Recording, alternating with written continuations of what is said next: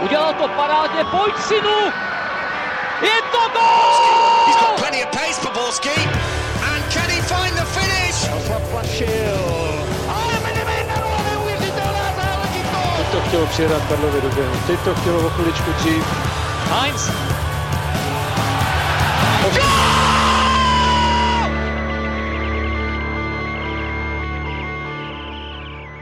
Dobrý den. Švejk ze svého kolečkového křesla křičel na Bělehrad a my z našich míst před kamerou zvoláváme na Baku. A taky vítejte u nového dílu Fotbal Focus podcastu. Tentokrát nás čeká velmi příjemné povídání o osmifinálovém výkonu českých fotbalistů proti Nizozemsku. Přineseme taky informace ohledně typovačky a podíváme se na další čtvrtfinálovou dvojci. A na to všechno a mnohé další tady máme trenérské duo. Tím prvním pánem na holení je bývalý brankář a teď kouč třetí ligové hostouně Dominik Rodinger. Ahoj Dominiku. Ahoj kluci, ahoj. Je tu taky někdejší dorostenec Slávy a teď technický kouč Tomáš Podvín. Ahoj Tome. Ahoj Ondro a všechno nejlepší k tvým dnešním narozeninám. Děkuji moc krát. Ty to jsme to zkazená, já to chtěl odšpuntovat, že budeme se bavit o fotbale, ale o oslavu.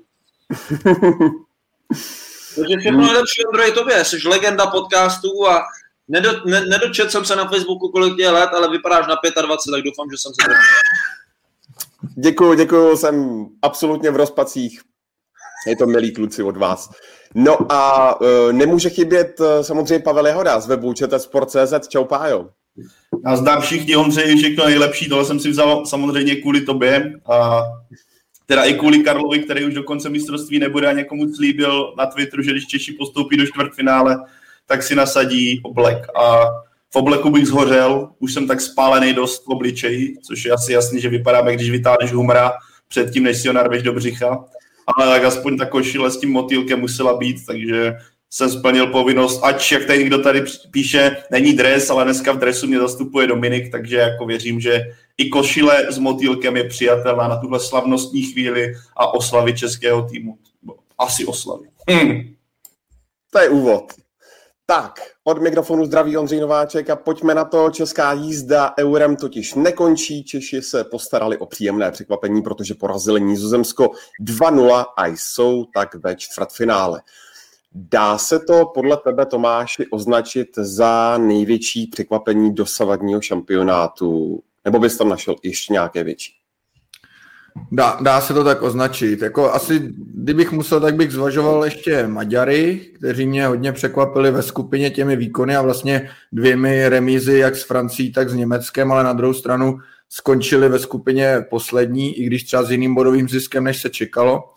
A, ale stoprocentně jako výhra české reprezentace nad Nizozemskem je podle mě obrovským překvapením, zvlášť po tom, co Nizozemci byli v základní skupině v podstatě suverénní, nastříleli nejvíce gólů ze všech týmů na šampionátu a, a šli do toho zápasu jako obrovský favorit. A když se podíváme na ten, na ten tým Nizozemska, na tu základní sestavu ze včerejšího zápasu, tak když eh, pominu Ajax a Eindhoven, tak, tak to vlastně máme uh, Juventus, Inter, Barcelona, Liverpool, Atalanta, Lyon, budoucí Barcelona.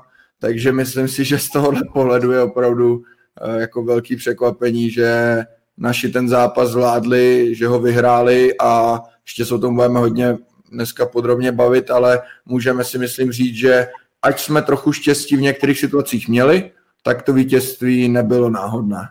Ty jsi vlastně psal i na Twitter, pokud si to dobře pamatuju, proč si do Paris Saint-Germain vzali Wijnalduma a ne Holeše, že jo? a on byl levnější, že on byl po konci smlouvy.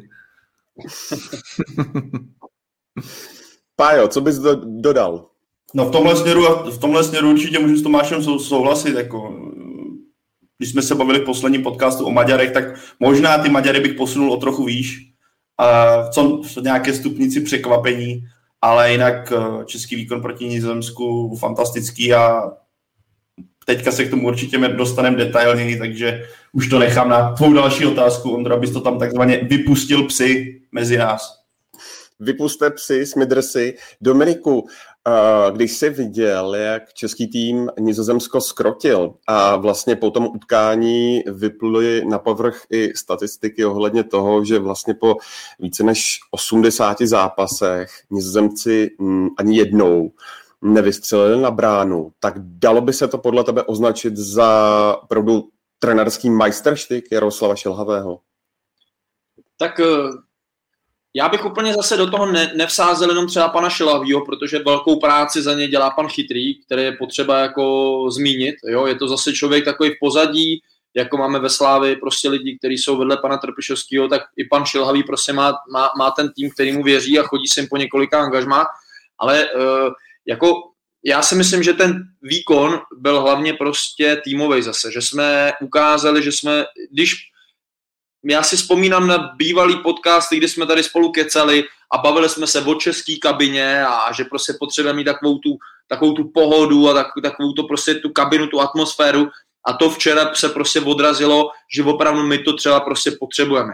My tady ten fotbal jinak dělat nemůžeme, e, já si myslím, že to bylo krásně vidět na těch, e, i na těch úspěšných vlastně mistrovstvích Evropy nebo světa, co jsme byli předtím, že ty generace byly opravdu jako tým jeden, celkový a pak z toho vyšlo něco velkého. A to si myslím, že bylo i včera, že opravdu, eh, když si vezmu zpětně ten zápas, tak ono jako na začátku jsme byli jak opařený, že jsme koukali prostě prvních 20 minut, jsme se zžívali s tou hrou těch nizozemců a ono to úplně jako jednoduchý nebylo, tam oni hráli jako velmi dobře, ale myslím si, že pak jsme, eh, pak jsme dostávali takovou tu týmovost a takovou tu, takovou tu individuální herní kvalitu pak v tom týmovém výkonu vygradovala a z toho pak byl ten dobrý výsledek.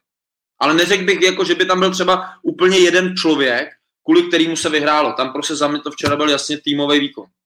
Určitě, ale eh, no, to, co říkal Dominik, naprosto přesný. Navíc uh, trenér Šilhavý trefil ty hráče, které on nasadil. Ať už to byl Pavel Kadeřábek na levou stranu, který si splnil to, co se od něj jasně čekalo, nebo v co trenér doufal, anebo středovou, nebo středovou formaci. To, jak fungoval vlastně střed hřiště, který Nizozemsko má extrémně silný. Tomáš tady vyjmenoval už ty jména, ať už je to Frankie de Jong nebo Georgino Wijnaldum, ten mimochodem, ten měl méně dotýku za zápas než eh, Tomáš Vaclík. Právě já si myslím, že když to vezmeme, jaký, jakou výraznou roli měl Wijnaldum během celé základní skupinu pro, Nizo, pro Nizozemsko a jak ho dokázal český tým smazat, ať už to byl v čele s Tomášem Molešem, Tomášem Součkem, celkově ta středová formace, jak výborně fungovala a díky tomu Nizozemci měli po té úvodní 20 minutovce, přesně jak říkal Dominik, jsem, když jsem viděl ten úvod, tak jsem říkal, jo, tak tohle možná bude fofr, ale sedlo si to takzvaně, uh, ty oba týmy si na sebe navykly na to tempo a to, jak pracoval celý tým, jak fungoval ten blok, jak nedopouštěl, nedával nizozemcům volné prostory až na nějaké úplné výjimky.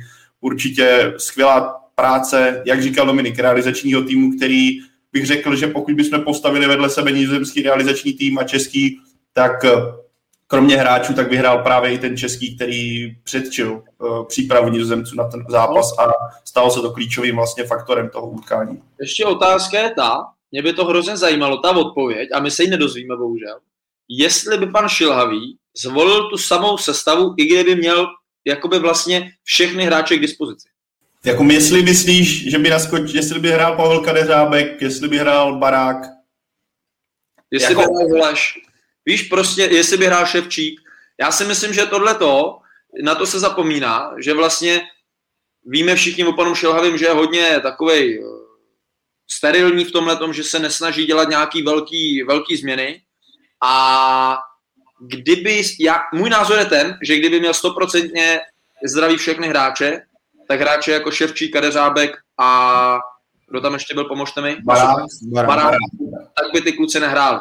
Což ale se ukázalo, že nám to strašně pomohlo, protože my jsme v těch zápasech předešlých opravdu nebyli silní na míči, nebo ne silní, ale ani včera, že by jsme byli nějak extra silní, to se taky říct nedá, ale byli jsme určitě takový klidnější, že bylo prostě vidět, že ty hráči, my se k ním asi pak možná dostaneme k tím individuálním výkonům, ale opravdu pak eh, bylo vidět, že tyhle ty kluci měli jako navrh, nebo ne navrh, měli v hlavě to, že s těma klukama se dá hrát i na jejich půlce a nejenom na naší, že můžou furt hrát třeba do zádu.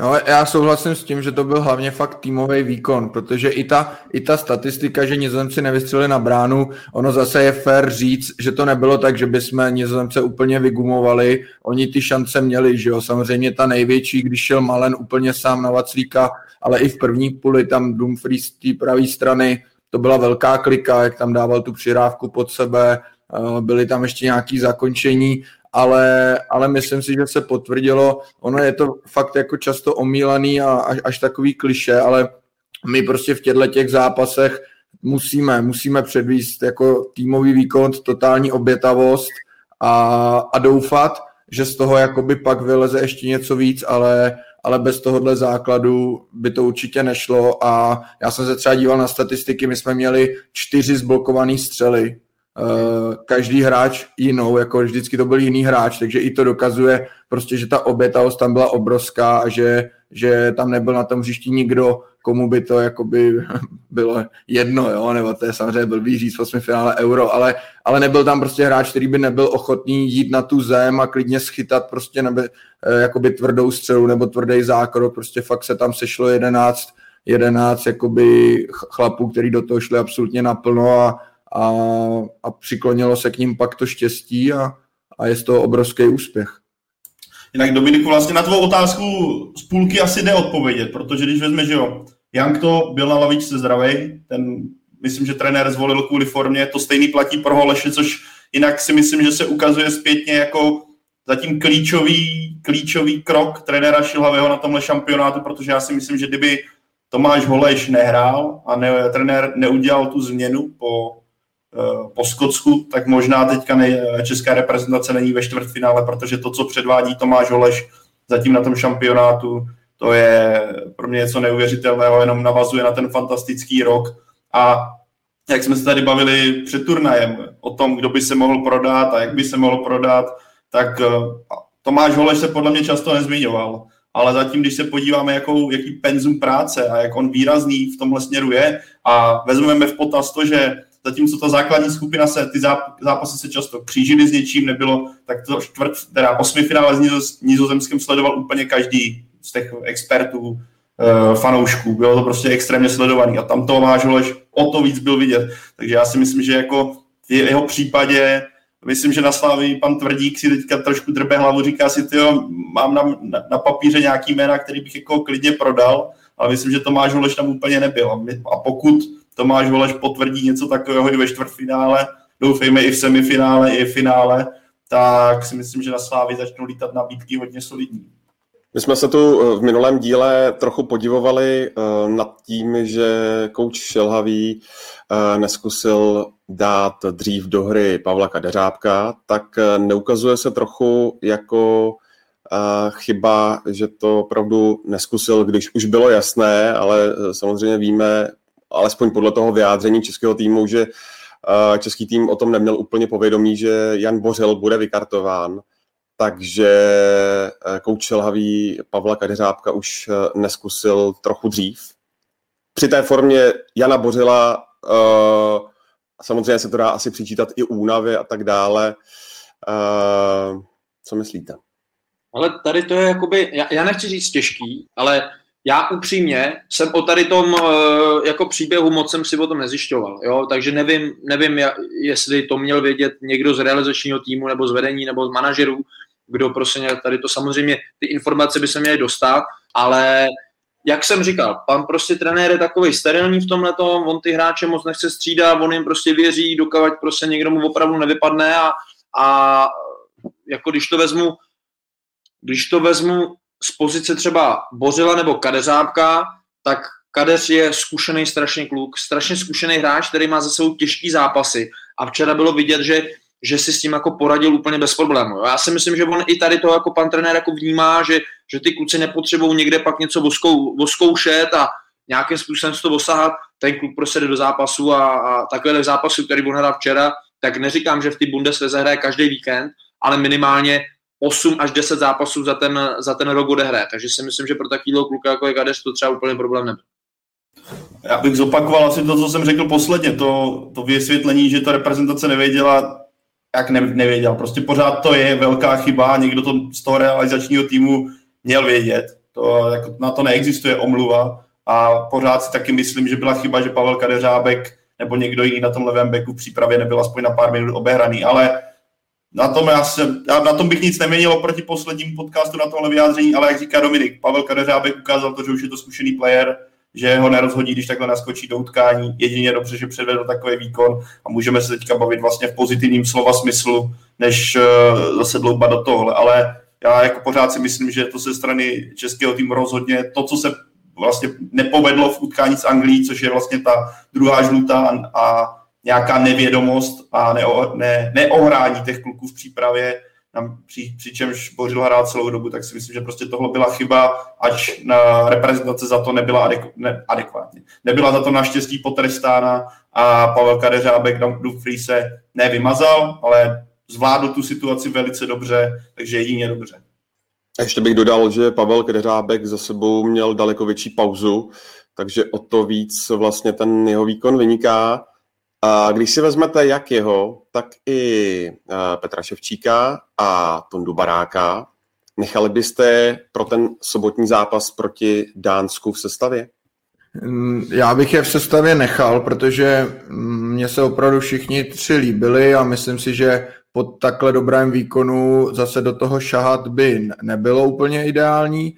Eh, co se týče těch ofenzivnějších hráčů Petra Ševčíka a Tondy Baráka, tak si myslím, že nám opravdu přinesli to, co nám v té hře chybělo. A vzhledem k tomu, že budeme hrát proti týmu, který praktikuje eh, velmi podobné rozestavení jako Nizozemsko eh, ze třemi stopery, tak si myslím, že i z tohoto pohledu není potřeba tam mít vyloženě lineového hráče typu Jankto, ale může tam právě hrát někdo jako Petr Ševčík, který eh, to dokáže velmi dobře přečíslovat i směrem do středu hřiště, kde jsme teda mimochodem proti Nizozemsku měli převahu, ač opravdu bych to nečekal, když se podíváte na tu trojici, kterou tam mají holanděni, ale i díky tomu, že jak Tonda Barák, tak hlavně Petr Ševčík tam často operovali, tak jsme z toho hodně těžili. Takže z tohohle pohledu já bych nic neměnil.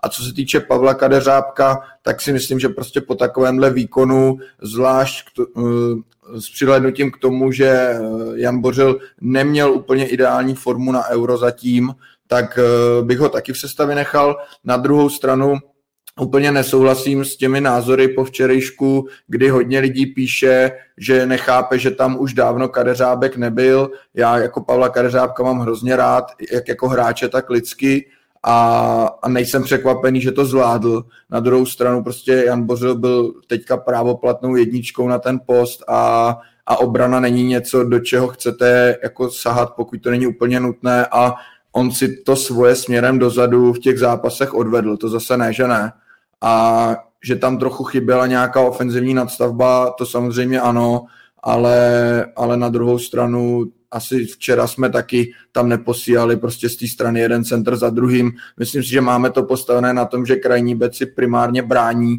a když už se útočí, tak spíš přes, ta, přes stranu Vladimíra Coufala. Takže si nemyslím, že byla chyba, že Pavel Kadeřábek hrál až teď, ale po tom, co předvedl, tak já bych ho v sestavě nechal. No to, bych, dobrý, je, eh, tomuhle, to je dobrý, co řekl Tomáš, ale eh, tam je ještě důležité říct, že vlastně včera vyloženě bylo vidět, že Pavel Kadeřábek tam nešel vůbec z toho důvodu, aby jako útočil. Všichni jsme viděli, že to, má, že to má přes nohu, že tam asi ty rohlíky jako levou nohou dávat nebude, i když tam měl velice zajímavé věci i tou levou nohou, což mě překvapilo, ale jako včera nám šlo hlavně o to, to, to, toho jejich hráče, prostě ten se jako vymazat. V úzovkách, nebo ne vymazat, ale aby byl co nejméně nebezpečný. Takže tudíž my jsme opravdu věřili tomu, že Ševčík se nám bude stahovat do prostřed, bude přečíslovat střed hřiště, kde se to i dařilo, i když tam měl taky jako věci, které bych neřekl, že byly úplně stoprocentní, ale prostě bylo jasně vidět ten záměr, kdy my chceme uh, vyloženě ten souboj nechat Kadeřáby Dumfries a přečíslovat střed hřiště a pak samozřejmě využít toho, že prostě uh, vládě Coufale takové, jaké je, který ti dokáže 90 minut běhat nahoru dolů a i když ten balon získá, tak prostě nebo získá ztratí, tak prostě meterí zpátky. Jo. E, bylo i vidět v některých situacích, když Vláďa Coufal byl nahoře, že nám jeden z dvojice Souček Holeš opravdu zůstával, aby jsme to měli zabezpečený, aby nám nikdo do těch breaků nechodil. Na tohle jsme si dávali hodně velký pozor, takže my jsme tam opravdu stáli Čelustka, Kalas, e, levej bek, Kadeřábek a ještě u nich zůstával jeden e, z dvojice Souček i Holeš. Takže tohle je taky zapotřebí říct, že si určitě v té kabině zaznělo bacha na to, ať to pak nechodí dva na dva, dva na jeden a tak dále. Já bych jenom ještě rychle, sorry Pavle, jenom rychlosti bych navázal na tohle, že já si myslím, že včera tím jako velkým základem k tomu úspěchu byl náš pressing na polovině Nizozemska, kdy bylo vidět, že to opravdu bylo velmi dobře takticky připravené a hráči to perfektně plnili a Nizozemci měli obrovský problém se dostat před, nebo za tu naší, řekněme, jako první linii, a když už se tam občas dostali, tak to většinou hned jako smrdělo nebezpečím, ale naštěstí pro nás se tam fakt dostávali málo. A mnohokrát jsme viděli, že Frankie de Jong a další hráči radši volili přihrávky dozadu, často až na golmana, protože prostě neměli neměli, eh, jak se z toho dostat. A tady bych právě zase zmínil to jméno Petra Ševčíka, který si myslím, že v tomhle je hodně jeho síla, plus je na to zvyklý ze Slávě, která tímto stylem chce hrát a chce presovat, takže myslím si, že i v tomhle je ta jeho přidaná hodnota. Ale to ještě je důležité říct, Pavel se dostane ke slovu, ale... Bojuju, ale spousta lidí včera psalo na Twitter jako proč nehraje Hložek. A tohle je přesně ten důvod, proč ten Hložan prostě zatím nemůže hrát, nebo ne, nemůže, ale nehraje. Protože bohužel mu chybějí ty zápasy na té evropské úrovni, nemá je ze Spartou zatím, musí se nějakým způsobem to, i když je to nadstandard perfektní hráč, tak prostě mu to chybí. A tohle je perfektní, to tady mám taky napsaný, že Ševčík prostě v té slávy přesně ví, kudy, kam, co, kdy vystoupit, naopak odsouvat, kdy ho prostě dopresovat a e, fungovalo to, ale fungovalo to až od nějaký 20. minuty, kdy jsme pochopili, že je potřeba trošku zvednout kotvy, jinak by nás oni tam uvařili, protože oni měli perfektní záběhy za obranu, do té 20. minuty nám trhali obranu, že nám vždycky tím jedním náběhem sebrali toho jednoho stopera, který s tím hráčem musel třeba jít ten Depay nebo ten, ten, ten druhý Malenci jako zbíhal mezi ty linie, mezi tu záložní a obranou řadu naší a opravdu tam měli prostor k tomu, aby se s tím míčem třeba otočili a znova mohli driblovat. Jo. Takže uh, tohle bylo klíč úspěchu určitě ten, že jsme pak začali být odvážnější, vystoupili jsme na ně a mohli jsme nějakým způsobem být nebezpečnější směrem soupeřové bráně, protože jsme ty míče získávali o dost blíž k jejich bráně, než třeba u naši, na našem vápnu, kde v nás by to stejně pak stálo strašně sil, než když Eh, do nějakého protiútoku, kde musíš prostě třeba útočit 80 metrů a ne třeba 40. Já bych navázal na to, co jste kluci řekli, a zejména na to, jsem to začal na začátku, že je tam ta podoba, což je, ale zároveň je potřeba u Dánu zmínit, že proti Velsu oni měli taky první čtvrt hodinu dosti jako problematickou a pak přišli na, na rozestavení paradoxně 4-3-3. A druhá věc, pokud by hráli v tom trojobráncovém systému, tak narážím právě na jméno Petra Ševčíka, kterého samozřejmě fantastický výkon, Nechal bych jako Pavel Kadeřábek, myslím, že není důvod rozhazovat Antoní Boř, Bořil. Antonín Barák taky určitě ne, že jo. Protože ten jeho fligma styl a to, jak dokázal uklidnit balón, podržet, rozdat, naprosto v pořádku. Jen mám právě otazník u Petra Ševčíka a to z, do, z důvodu toho, že zatímco nizozemci měli, že jo, ve, vepředu měli Depaje a Malena, tak teďka Dánsko hraje na tu trojku. A zejména levá strana, kde bude Brathwaite a bude ho tam doplňovat Stiger Larsen, je to tak, že nebude to, víš, jako nebude to jenom o tom, že jsi měl proti Nizozemsku na jedné straně motorku Dumfriese, který tam lítal nahoru dolů a zbytek se držel z Nizozemska spíš ve středu, ale tím, že jedou 3-4-3, což bude asi, vy mě doplníte asi adekvátně jako trenéři, tak si říkám, jestli právě paradoxně naopak není potřeba víc zálo, křídlo jako křídlo, který ti na tu tu lineu bude držet, protože tam bude očividně, nebo pravděpodobně tam bude přetlak dvou hráčů, kde by tam měl být Bradfate, Larsen na druhé straně může být uh, Damsgaard uh, s Mélem, jestli právě by tohle nebyl problém, kdyby ty přes, jako měl sílu v tom středu, ala Nizozemsko s Petrem Ševčíkem, ale tu krajní stranu, respektive to křídlo by bránil jen Pavel Kadeřábek. V tomhle si myslím, že trenéři budou muset hodně přemýšlet, jak právě Dánsko do toho vyrukuje, nebo s jakým rozestavením. A, sam, a váš názor by mě taky třeba zajímal, jak byste v tomhle případě postupovali, pokud by to hráli 3-4-3 s tím, že ti budou ty křídla přetěžovat dva hráči, jestli bys hrál Ševčíka, nebo bys tam dal to křídlo. No, to si trošku předběh, co jsem měl připravený k Dánsku. Tak ne, to se ti omlouvám, to jenom ne, zaujalo. ne, to jako fakt jako souhlasím s tím, co si říkal, dánové podle mě taky víc přetěžují ty liney než, než ten střed hřiště, tak jako nizozemci. Na druhou stranu myslím si, že uh, Ševčík zase není hráčem, který by jako neuměl si poradit směrem dozadu i třeba na té lajně a, a myslím si, že i z toho, co už odehrál ve Slávii, tak je zvyklý na to, že vlastně se bude chovat třeba jinak v defenzívě a v ofenzívě, že dá se jakoby ta jeho přednost toho přečíslení toho středu využít v té ofenzívě, aniž by vlastně utrpěla ta, ta obraná činnost směrem do defenzivy a plus bych ještě k tomu řekl, že pořád, kdybych se jako rozhodoval na těch vahách, jestli víc zariskovat na lajně nebo víc zariskovat ve prostřed, tak vždycky budeš mít radši zajištěný nebo budeš mít radši převahu v tom prostředku, že jo. Ale, ale souhlasím s tím, že minimálně eh,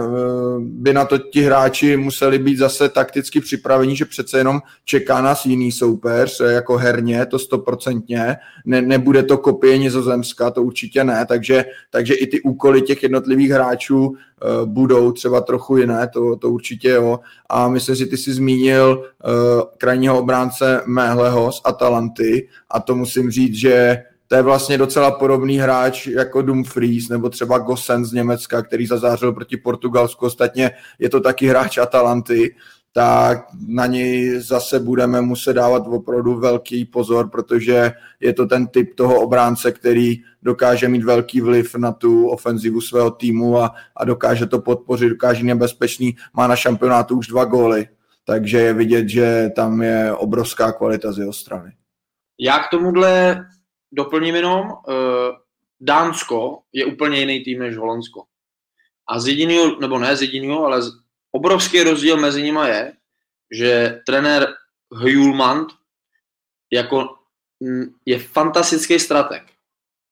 V zápase s Velsem, když nastoupili takový 5-3-2, tak cítil, že prostě opravdu v té středové řadě jsou obrovským způsobem přečíslováni. A oni nehráli 4-3-3, ale chvilkama i 4-4-2. Takže on způsob, on to tam trošku zacpal a najednou začali mít otěže v rukách. Jo. Tam je to, že on opravdu velmi dobře dokáže takticky reagovat na ten zápas a já si myslím, že i to bude taková taktická bitva, kdo dokáže malinko uspůsobit hru v úvozovkách soupeři, ale na konto svýho, aby byl nebezpečný. Jo? Takže uh, já v tomhle tom jakoby vidím velký varovný prstík, aby jsme se neupínali na jedno nějaké rozestavení, ale ono pak může přijít za 15-20 minut úplně něco jiného a může nám to tu hru trošku malinko to. A myslím si, že právě, že ten Ševčík je hráč, který je variabilní. On dokáže hrát ze středu z liny, když tam dáme Kubu Jankta, tak to bude vyloženě lineový hráč. Jo? Já si myslím, že zrovna ten Ševčík, jak je tím způsobem právě variabilní, a jak je takovej, on to dokáže, on cítí ten fotbal, kdy je potřeba být ve prostřed, kdy je potřeba být na laně, tak to si myslím, že by mohla být zase naopak naše výhoda, že on dokáže v té hlavě malinko přepnout a vycítit, kde, kde a kdy má být. My se ještě k tomu preview na Dánsko samozřejmě vrátíme v tomhle bloku, ale ještě mě bude zajímat pár věcí k Nizozemsku. Hana Čechurová se ptá, jak se vám líbil výkon tolik kritizované stoperské dvojce. Teď eh, se hodně vzpomíná to, že vlastně český tým inkasoval pouze eh, dvě branky, eh, přitom před turnajem tak se kolem stoperu znášel takový velký otazník, protože se to pojelo samozřejmě s jak výkony Ondřeje Čelustky ve Spartě, Uh, tak i s výkony Jakuba Brabce v Plzně, uh, pak tedy do toho zasáhl Tomáš Kalas, tak co vy na to? Ona je otázka kritizované. Ona byla spíš jako před šampionátem bylo zmiňovaná a myslím, že naprosto objektivně, že to může být potenciálně uh, slabina českého týmu. A myslím, že během tom šampionátu už ta kritika tak silná nebyla. Naopak Eh, zápas od zápasu a uvědomuji si to jako zpětně, když si vzpomenu na podcasty, tak si myslím, že zápas od zápasu naopak mluvíme o tom, že zatímco ten střed třeba doteďka nebyl, nebo v předchozích zápasech ta hlavní zbraň českého, českého týmu, nebo plánovaná hlavní zbraň, nebyla v ideální kondici, tak naopak stoperské duo, které bylo, jak eh, tady slečna nebo paní zmínila, eh, před turnajem kritizované nebo se zmiňovalo v potenciální jako slabině, tak naopak podávalo nějaké stabilní výkony a řekl bych, že se zápas od zápasu lepší a lepší, což si myslím, že se ukázalo i proti Nizozemsku. Takže uh, slovo kritizované bych v tomhle případě už ani možná nepoužíval. Uh, kluci hrají každopádně skvěle, nebo respektive sedli si výborně, ať už Tomáš Kalas, který měl důležitou roli, my jsme teďka zmínili Tomáše Holeše, ale to, jak on tu hlavičku vyhrál před tím gólem, jak on do každé středy skáče, hraje obětavě, Tomáš Ondřej Čelůstka, jaký výborný výkon. Takže oni se sehráli podle mě velice solidně, celkově ta defenzíva a s příchodem Pavle Karařábka se ještě posunula trošku nahoru, bych řekl, protože Jan Bořil nebyl v ideální formě na tom šampionátu, takže jako za mě jedině dobře, že to takhle dopadlo a že se nemusíme právě bavit o té slabině, ale naopak eh, ty kluky můžeme pochválit za to, jak se zatím na šampionátu prezentují. Já bych tomuhle jenom doplnil, že si myslím, že oni jako spíš neměli důvěru lidí, než trenérů a spoluhráčů. Jo, tam si myslím, že je obrovský jako rozdíl v tom, že ty lidi nějakým způsobem, my jsme tady samozřejmě eh, v takovém kolotoči novináři a, a takový ohlasy lidi, Twitter a tak dále, ale podle mě ty kluci té kabině a vůbec celkový realizační tým naprosto prostě jako těmhle dvou klukům věří a věřil. Já když se tady dívám jako na Tomáše Kalase, tak ten za, já nevím, když to jako přeženu, tak ten za 9 let odehrál jednou jedinkrát pod 25 zápasů za sezonu, ale jinak je to 40 zápasů, 38 a je to v druhé nejvyšší soutěži v Anglii. To samý prostě jako čelůstka, který, který, když si to vezmu, to jsou zápasy 27, 24, 24, 30, 34, 30, 31. To je jako neuvěřitelný čísla. A ty kluci, kdyby byli špatní, tak takovýhle čísla přece nemají. Jako v zahraničí toho hráče poznají, jestli je špatný nebo není, my to tady taky poznáme. Takže spíš si myslím, že tam byla taková nedůvěra jakoby od lidí, od ve, veřejnosti, než vyloženě od spoluhráčů nebo realizačního týmu.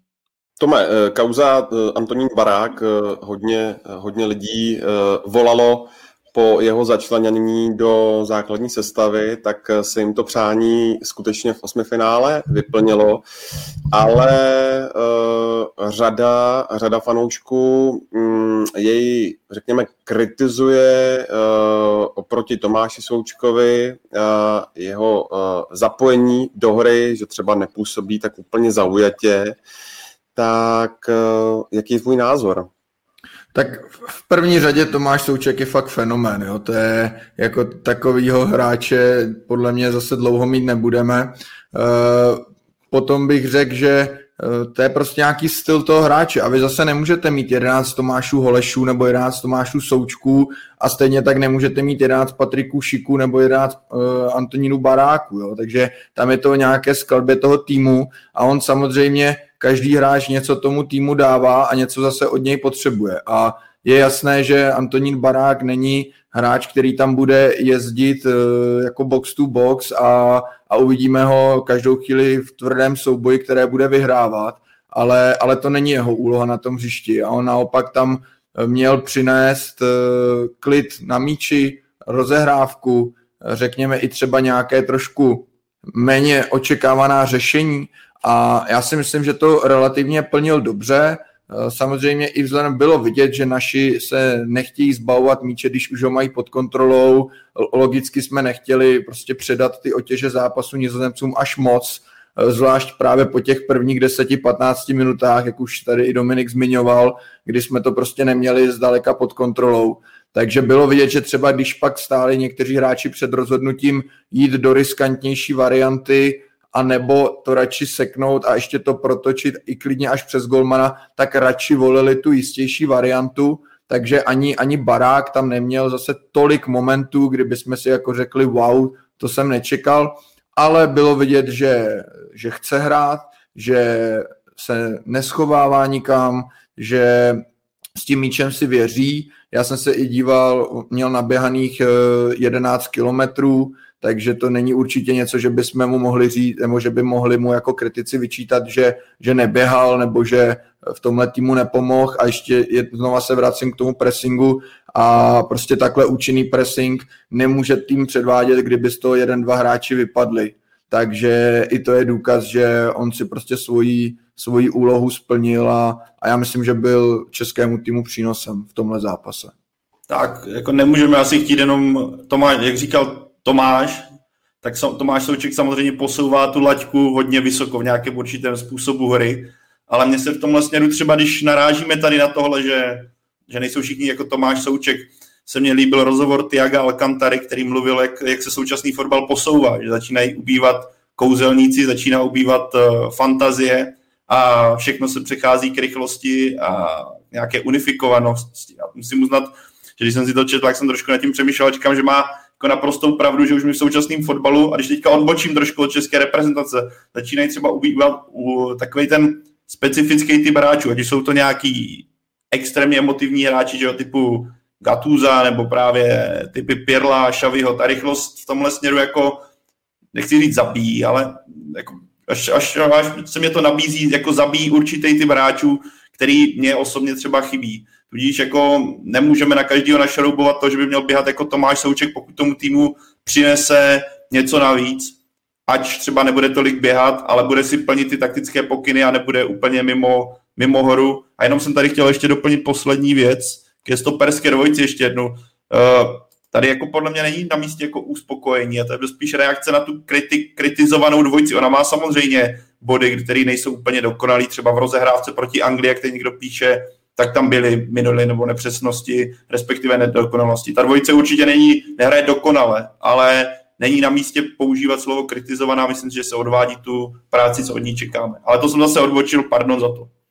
Tam k Tondovi Barákovi, jak teď jsem si tady vyjel rychle statistiky a on vlastně byl nejlépe hodnot, druhý nejlepší naš, náš hráč podle Instat Indexu a hlavně důležitý, jako je on vlastně v té přechodové fázi, tak měl 85% uh, úspěšnost přihrávek, což je velice slušný a měl 4 driblingy a vlastně má zase 75%. Takže on je vidět, že, že v té finální nebo předfinální fázi na té útoční polovině nám prostě obrovsky pomohl, protože třeba vládě Darida, který zrovna mám jeho dres, tak budu teďka trošku na něj to, tak uh, ne, nemá tohle v sobě. Není to takový hráč, je trošku zase jiný a mně přijde typologicky Darida, Souček, eh, Král, třeba ta trojice taková podobná, a tenhle ten Tonda nám do toho vnes takovou fotbalovost, takovou, takovou věc, kterou nám možná v těch zápasech právě chybělo a, a já s tímhle naprosto souhlasím, že zrovna, zrovna on byl pro nás takový ten uklidňující prvek v té předfinální fázi, kde jsme se dostali na polovinu soupeře a nebáli jsme se ten míč jako nějakým způsobem hned přijít do ztráty, ale on se na to třeba šlápnul, rozhodil to a dokázal nás uklidnit tím svým klidem právě, když jsme ten míč získali i třeba v nepříjemných situacích ten jeho flegma styl se mi hodně líbil. Ještě jak on má ty štulpry tak těsně nad kotníčkama, on vypadá jako takový ten největší pohodář, který ho jako osmi finále Evrop, mistrovství Evropy a co jako, ještě jako, tak si to tam jako dával, nebal se jít do kličky a tohle přesně jak říkal Dominik, ten, ten tým uh, v tuhle chvíli potřeboval takový, jako, ač to nebylo na 10 z 10, tak uh, řešení některých situací, které předvedl Tom Dabarák, myslím, že bychom v předchozích utkáních neviděli, nebo ne v té podobě, kterou on, on ukázal. Mimochodem, jenom ještě dodám úplně poslední věc. Barák taky zahrál tu standardku, ze které jsme uh, následně rozhodli, takže i, i tímhle vlastně přispěl. Vladimír Darida uh, netrénoval kvůli nespecifikovanému zranění a pokud by uh, nehrál teď ve čtvrtfinále proti Dánsku a jeho místo zaujmul právě třeba Antonín Barák, uh, Nebude to podle vás nějaký problém, nebo nebude to vyslání nějakého určitého signálu, ať už na venek, nebo dovnitř týmu? Ne, ne, nemyslím si. Už jsme se tady i shodli na tom e, a myslím si, že z toho týmu je vidět, že ta parta tam prostě funguje, že to je opravdu tým a že, že nevidím tam žádného hráče, u kterého bych se bál, že nepotlačí nějaké jako své ego nebo svůj zájem oproti zájmu týmu. Eh, a o to méně bych se o to jakoby bál u Vladimíra Daridy, dlouholetého kapitána, zkušeného hráče. Eh, myslím si, že po prostě výhře 2 nad Nizozemském a, a té euforii a všemu, co k tomu patří, tak eh, každý vlastně musí i jako pochopit, že když ta sestava zůstane, zůstane stejná a je jasný, že čtvrtfinále Euro prostě chcete hrát, jako kdyby tam byl hráč, který ho hrát nechce, tak je to špatně, ale ale nemyslím si, že by jako že by měl jako Vláďa Darida tam dělat nějaký problém. Ani si upřímně neumím představit, co by jako mohl udělat, aby ten tým nějakým způsobem rozbil. To ne, ne, tohle bych se vůbec nebal. Tam si myslím, že naopak prostě možná přijde nějaká jako naopak taková podpora, že zase, že ty kluci jako vnímají, že tomu se zadařilo, tak ten vládě je takový, který za ním přijde a řekne mu kamaráde, to klubou dolů. Jako. Jo, to, je, to je klub, který, který funguje takhle, určitě, jak říká Tomáš, to tam nebude o tom, že by nějakým způsobem uh, se někdo tam teďka urazil nebo tak. To. Taky se to nemůžu představit.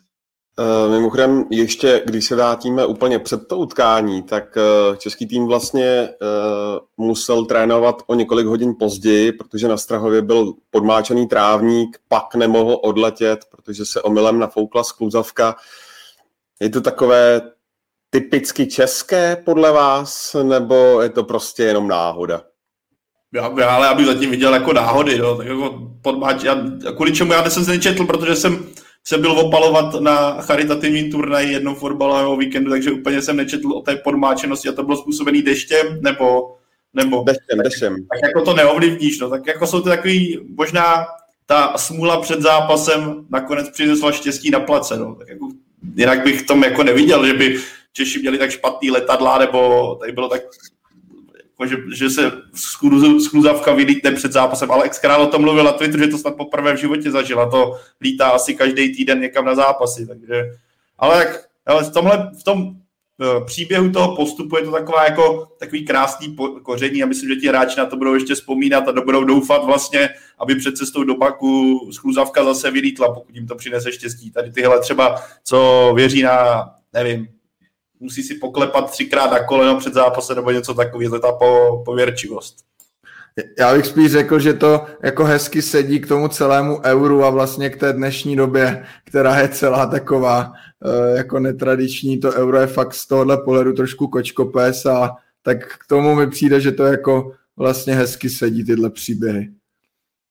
A já k tomu doplním, a což si myslím, že by mohlo být uh, takový cíl pro nový vedení, a to je vytvořit prostě nějaký komplex, kde mít třeba tři, čtyři hřiště a, a jako to mají v Anglii, jako to mají to, že, že si myslím, že i s tímhle by nový vedení fotbalu mělo něco malinko udělat, aby jsme netrénovali na, nebo nebyli limitovaný jedním hřištěm, ale aby ta reprezentace měla srazy na nějakém jednom místě, kde třeba bude mít tři, čtyři hřiště a, a tady těm věcem se můžeme samozřejmě potom jako úplně, úplně vyhnout, jo? protože když si vezmu, tak kluci nějakým způsobem bydlej, bydlej na hotelu, teď dojíždí na tréninky, myslím si, že by bylo i dobrý zapřemýšlet nad tímhle, aby jsme měli, aby jsme si vzali takový, takový, já nevím, uh, inspiraci možná z těch cizích zemí, kde opravdu tady ty, tady ty asociace už mají svoje zázemí, kde jsou tam mládežnické reprezentace, dospělí, bydlej tam a tak dále, mají tam servis a prásk a možná i, i tohle by mohlo do budoucna malinko tam proběhnout. Klíčovým momentem toho utkání eh, byla určitě červená karta pro Matise Delichta. Když eh, se odprostíme od toho samotného zápasu a vezmeme to obecně, tak eh, je Dominiku zákrok takového typu rukou v téhle konkrétní situaci dobrým krokem, že vlastně ten hráč té tutovce zabrání, a nebo je to prostě úplná hloupost, za kterou by ty konkrétně, nebo třeba Tomáš v kabině pěkně spérovali? Ale za tohle asi toho hráče jako úplně nespéruješ, jo? protože si nemyslím, že by to ten kluk jako vyloženě chtěl. Jako, Mně to přijde jako reflex. Prostě ten míč před sebou vidíš, víš, eh, hoří ti nějaká situace, víš, že už někdo tak prostě tam šmajtneš. Jo? To nebylo jako takový to klasický, že zakopneš a ten míč chytíš obou dvou rukou. Jo? Tady prostě to bylo vidět, že ten kluk možná malinko zazmatkoval, ale vidíme i takový hráč prostě na takovéhle úrovni, který ti hraje v Juventusu a najednou prostě mu ta hlava v takovémhle momentu prostě sepne a, a, a sepne mu špatně díky bohu včera pro nás, ale, ale samozřejmě vždycky je lepší, nebo určitě z mé pozice, já všem klukům říkám, že i když někdo běží sám na bránu, tak prostě toho kluka radši nechat bejt, e, nikdy někoho nějakým způsobem zezadu netáhat, nekopat, protože vždycky můžeš ten zápas otočit, když je vás 11 na hřišti, než když vás je 10. A myslím si, že v tomhle se asi s Tomášem shodneme. Jo, navíc nikde není psáno, že by z toho byl gol, že jo? takže určitě i třeba statistická klika na Twitteru by nám k tomu našla nějaká data. Myslím si, že stoprocentně jako ta šance třeba na výhru o desíti za stavu 0-0 versus ta šance, že by dal gol z toho úniku by asi hovořila pro tu možnost jako ne, nedávat tam tu ruku, ale já s tímhle stoprocentně souhlasím, že tohle je záležitost reflexu a, a jako toho hráče pak spucovat v kabině samozřejmě k ničemu, že to už se nezmění. Eh, asi se třeba o tom, když se o tom třeba někdy budou bavit, tak si můžou říct, hele, tohle jako radši to nechat jít, ale přesně jak říkal Dominik, pak prostě v té setině eh, sekundy se nějak rozhodnete. Já mám, sám mám zkušenost, že jsem takhle eh, v dorostenecké soutěži vlastně chytil mít za golmana rukou a je to jakoby strašná kravina, že jo? protože to je červená a ještě penalta, což je skoro jistý gol. Oni ji tehdy nedali, ale, ale, ale je to prostě blbost, že jo, logicky, ale prostě člověk to jako udělá, no. A, a, a pak zpětně si hned jako uvědomí, že Ježíš, to jsme radši měli dostat góla a hrát, no. Já si ale myslím, že tohle to jsou takové situace, kdy jako to řešíš fakt instinktivně.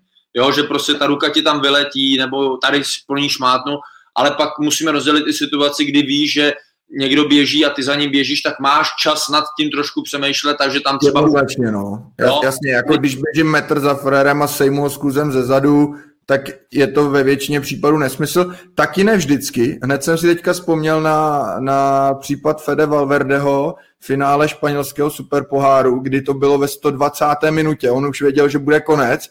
Sejmul Moratu, hned věděl, šel se mu omluvit, trenér soupeře Diego Simeoneho vlastně pochválil za to i po zápase a Real ten zápas vyhrál na penalty. Takže jako nejde to zobecnit, ale ve většině případů je to samozřejmě jako lepší toho hráče nechat, nechat eh, jít. No. Tohle, je super, to máš čas. Tohle, tohle je super, co si řekl, protože to je, i musíš rozdělit vlastně nebo rozlišit ten čas a vůbec tu situaci, která nastane. Ale říkám, včerejšek bych do toho vůbec bych nemontoval, tam šlo vyloženě o malinký instinktivní rozhodnutí špatný v tu dobu a, a, a ten kluk jako nevěřím tomu, že zrovna takovýhle obránce by, by se takovýhle opakovaný chyby znova, znova dopustil.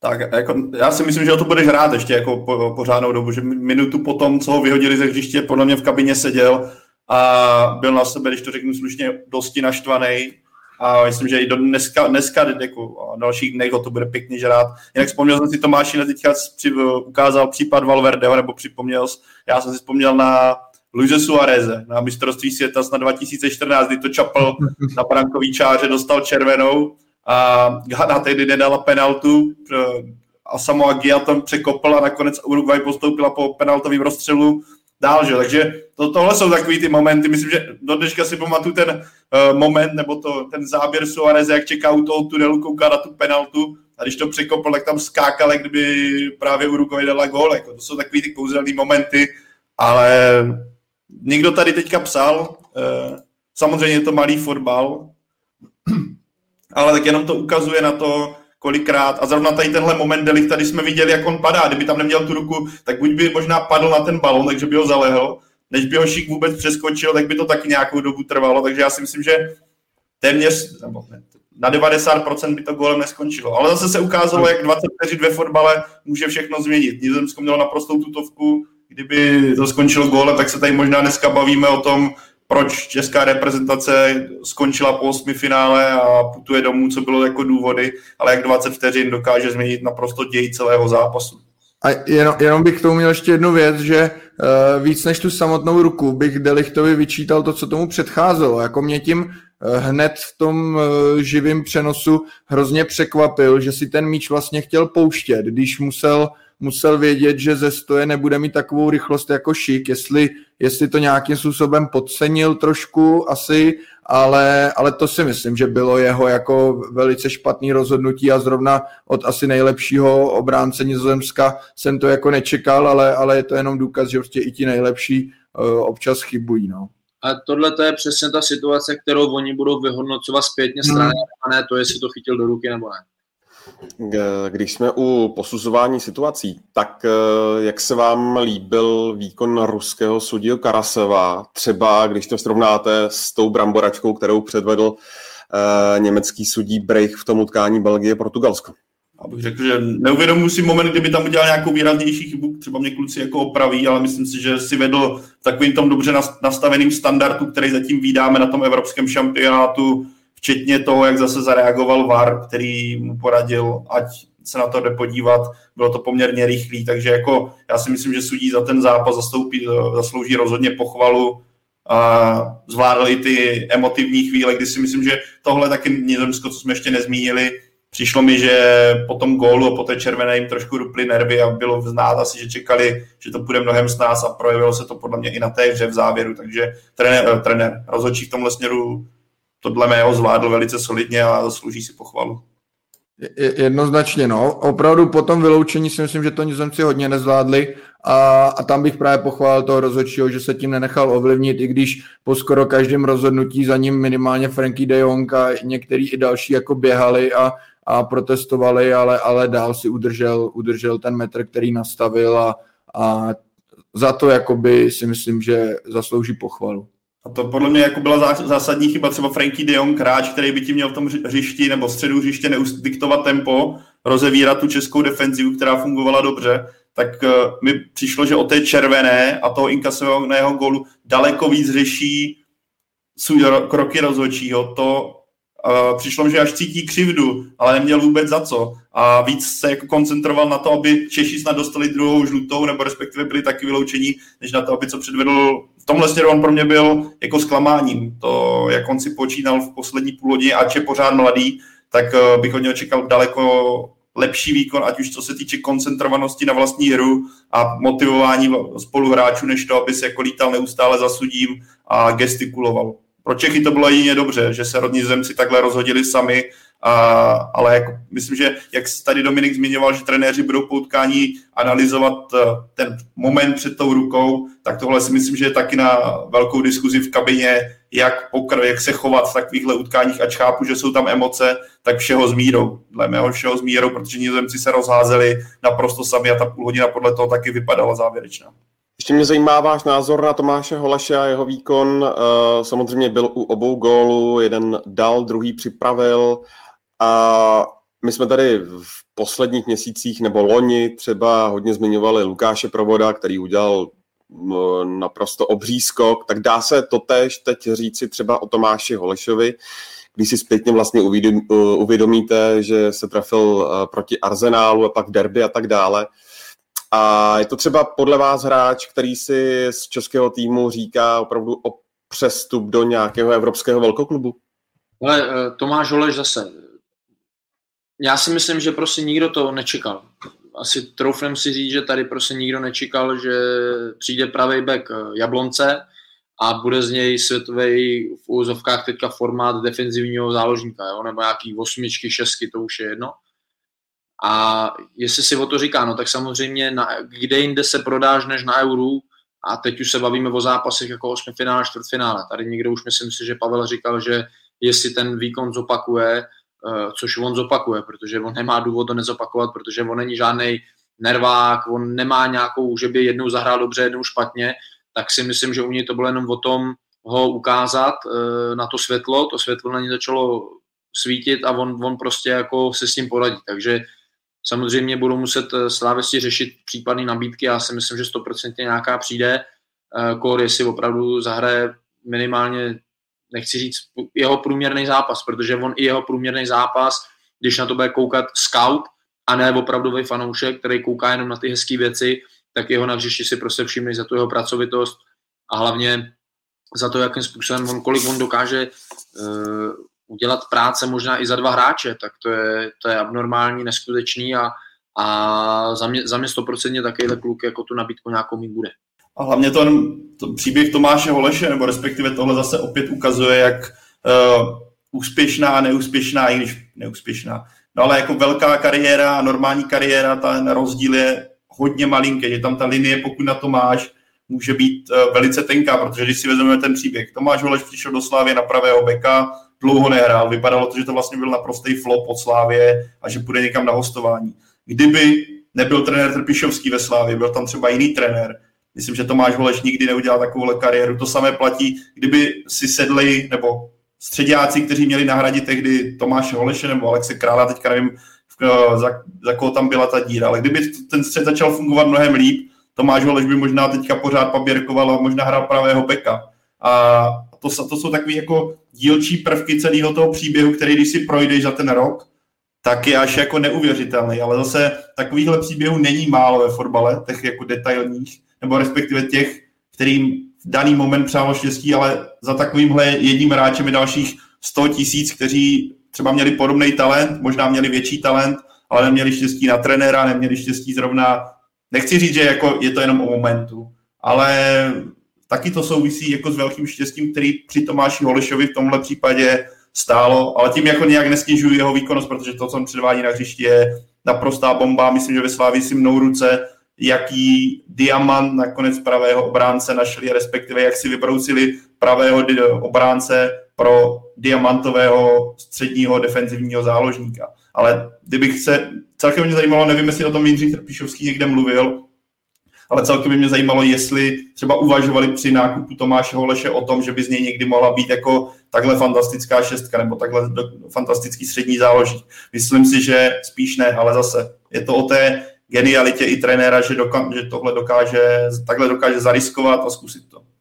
Ještě k Nizozemsku jedna věc, Dominiku, když se podíváš vlastně na tu skupinu C, kterou Nizozemsko mělo, Rakušány, Ukrajinu a Severní Makedonii, vytěžilo z toho 9 bodů a pak v osmi finále Češi, tak nemohlo tam dojít z jejich strany k určitému podcenění situace? Nevím, jestli úplně podcenění, ale myslím si, že si jako věřili, že opravdu, když zahrajou svůj standardní výkon, tak postoupí. Já si myslím, že ten zápas, jako, ať je to, jak je to, tak určitě ovlivnila obrovsky ta červená karta. Jo? Jako furt bacha na to, my nevíme, jak ten zápas by se vyvíjel, kdyby ta červená nebyla, protože oni pak začali hrát 4-4-1 a bylo to ze jejich strany jako roztahaný byli, nebyli kompaktní. Ne, no a to... z, vaší, z vaší zkušenosti, kluci, ale teď mě napadá jenom, promiň Dominiku a nebo Tomáši, ale není třeba kolikrát i horší, když eh, ten tým je v početní nevýhodě? Hele, bo, ano, určitě jsou zápasy, kdy ano, ale já si myslím, že se to děje u týmů, který nejsou outside, teda, který jsou outsideri, který ještě dostanou naloženo, že dostanou červeno a oni je to ještě víc semkne, ale oni jako, e, vlastně mi to přišlo, že nizozemci přišli ten zápas opravdu vyhrát, najednou zjistili, že jim stačíme po té 20. minutě, že dokážeme je i ohrozit, tudíž začali být malinko nervózní, teď do toho ta červená a jak říkal Pavel správně, oni pak začali řešit víc něco jiného než ten samotný fotbal. Jo? A já si i myslím, že malinko jim ublížilo, že v té opravdu v té skupině neměli jako těžký zápas. Jo, protože i, i přáteláky předtím, tak oni hráli s Gruzí a se Skotskem. Jo, a předtím měli Gibraltar, Lotyšsko, Turecko, Polsko, Bosnu, Hercegovinu a naposledy v roce 2020, někdy když tady koukám teďka, v listopadu 2020, tak hráli s Nizoze, ze Španělskem. Jinak vždycky hráli s takovým týmem šedý průměr, neúplná bomba, jo, dobře, jsou týmy jako Rakousko, Ukrajina, Makedonie, jsou na mistrovství Evropy, ale není to prostě jako Anglie, Není to prostě opravdu jako Chorvatsko a to si myslím, že možná jim jako ublížilo. Že nenarazili na opravdovou kvalitu a na opravdovou soupeře, kterým, ze kterým by museli pocítit třeba i chvilku to, že nejsou ty dominantní na tom hřišti. Tak na tu největší kvalitu narazili až v osmi finále. Uh, ne, ale uh, já, mě, mně taky přišlo, že Nizozemci tam přišli s tím, že byli si možná až moc jistý, tím, jakože jsou kvalitnější tým a jakmile to nešlo úplně podle jejich představ, tak jsem tam u nich neviděl takový to jít přes ten závit. Zatímco u nás tam to bylo od začátku postavený, že jestli chceme postoupit, tak musíme tam prostě žrát tu trávu a skákat do těch střel a to, to bylo jasný. U těch nizozemců to samozřejmě tak nebylo a oni se do toho režimu nedokázali přepnout právě ani po té červené kartě. Jako já, když si vemu když se podívám, jak hrál Wijnaldum, jak hrál i ten Frankie de Jong, i když ten byl aspoň hodně aktivní, ale Wijnaldum, Depay, Malen, já jsem tam prostě neviděl takový to, že musím za každou cenu. I vlastně ten souboj Wijnalduma s Holešem před tím druhým gólem, to byla asi nejlepší ukázka toho, že, že to prostě nezvládli jako z, to, z tohohle pohledu a že jakmile to nešlo všechno podle jejich představ, tak najednou ne, neuměli si s tím poradit a myslím si, že i v té skupině třeba ten zápas s Ukrajinou naznačil, že, že to prostě není jako neporazitelný tým, že ty problémy tam, tam samozřejmě jsou. A ještě poslední věc bych možná zmínil trenéra Franka de Bura, který zatím mimo svůj a jak když to tak řeknu, eh, tak nikde moc neuspěl a myslím si, že ani on to pak jakoby nezvládl ukočírovat, protože opravdu, eh, jak říkali kluci, tak Nizozemci se pak víc soustředili na rozhodčího než na hru a jediný, co bych řekl, že jim jako ještě mohl pomoct, byl nástup Fergorsta, u kterého bylo vidět, že ten tam přišel s tímto zlomit, ale, ale nestačilo to. Byl v tom dost osamocen. Teď se vrátíme k Dánům. Eh, ještě na moment. Bude to úplně jiný zápas podle vás? Stoprocentně. Za mě to bude úplně jiný zápas.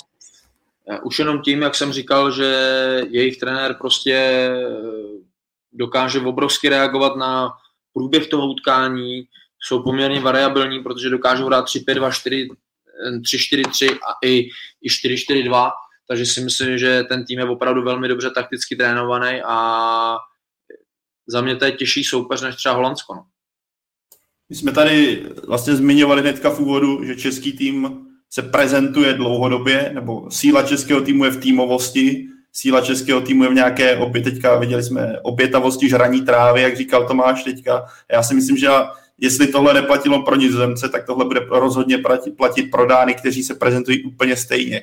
A naš ten příběh Christiana Eriksena naštěstí šťastný, snad doufejme, že už to bude jedině lepší a lepší, je v tomhle ještě víc semknul. To, oni už byli před tímhle turnajem tým, týmovým celkem, a, ale tahle událost na mě působí, že jsou mnohem silnější, mnohem jako si ty zápasy jako jdou do nich jako naplno, proti Walesu to bylo zase znát a když máte v týmu takové jako persony, oni mají tu kostru velice zajímavou, ať je to Kier, nebo vlastně bez toho ječka by se to mělo ofi- oficiálně vyslovat. Takže Kier, uh, Schmeichel, Herberg, Heberg ve středu hřiště. Tady ta jako linie, na který to stojí a kolem toho se obaluje zajímavé mládí. Včera v čele s Damsgardem, který si myslím, že je úkazem, nebo úkazem. Myslím pro spoustu, i pro mě, já jsem ho do téhle doby příliš neznal. A to, jak on se prezentuje ve 20 letech, co on si dovolí, jak má rychlou jako práci s míčem. Uh, myslím, že Dánsko nezní moc atraktivně, Dánsko nezní jako tým, který by měl uh, dojít daleko,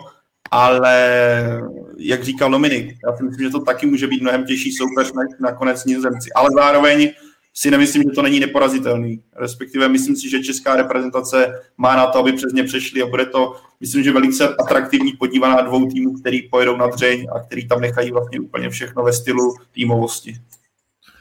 Řekl bych, že tam v určitém směru narazí kosa na kámen v tomhle, protože opravdu Dánsko, kdybych prostě první slova, co mě napadají, tým, srdce, důraz, velká touha, jo, je to, je to prostě takovýhle mančáv. Věřím, že my se jim v tom vyrovnáme, ukázali jsme to proti Nizozemsku, ale, ale jak říkali kluci, bude to jiný zápas, narazí na sebe asi řekněme i podobně smýšlející týmy, právě v tomhle směru, že opravdu pro úspěch se musí udělat eh, absolutní maximum.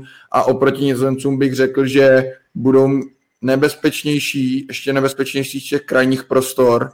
Naopak si ale myslím, že opravdu, ač je tam třeba Hieberg, pro kterého jako mám z Tottenhamu velkou slabost, tak v tom středu hřiště bychom tentokrát mohli mít ještě větší převahu než proti tomu Nizozemsku a a mohly by, mohly by tam z toho vznikat uh, ty naše šance, a, ale samozřejmě obrovský těžký soupeř a, a velice týmový, týmový, a, týmové mužstvo.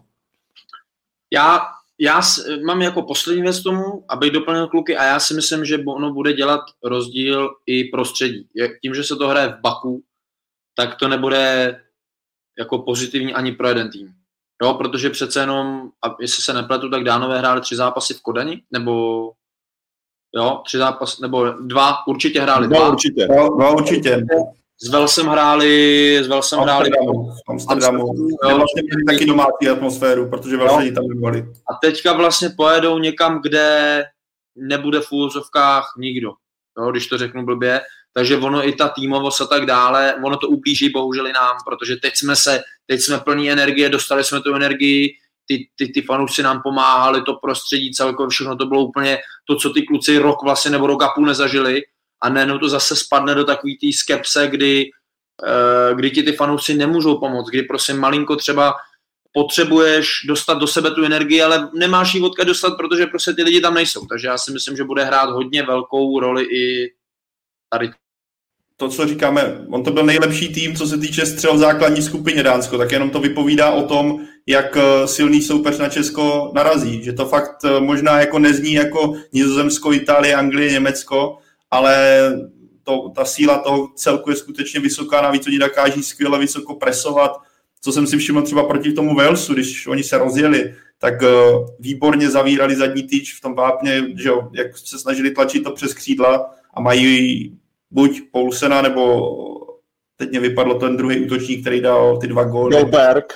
Tak, který, tak oni to tlačí hodně z křídel do vápna, nebezpečné centry a viděli jsme právě ty krajní beci to zavírají, takže v tomhle oni jsou extrémně nebezpeční a tohle by asi líp řekli kluci než já.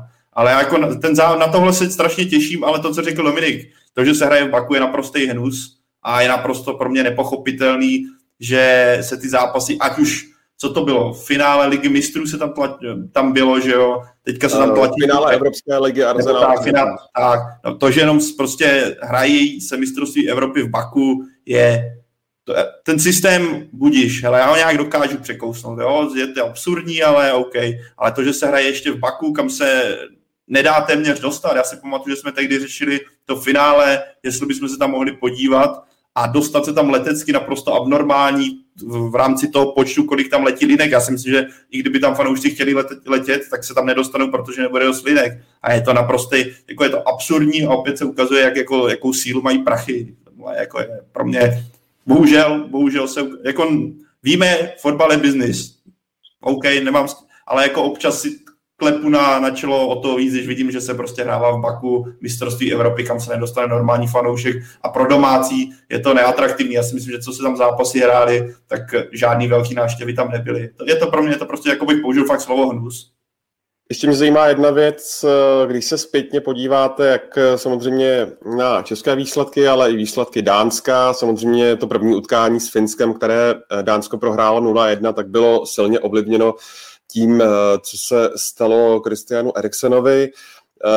Dánové pak prohráli ještě 1-2 z Belgii, ale pak totálně přejeli úplně marné Rusko a zároveň v osmifinále přejeli i Wales tak eh, označili byste, Tome, třeba eh, Dány za černého koně turné, anebo spíš Čechy za černého koně turné?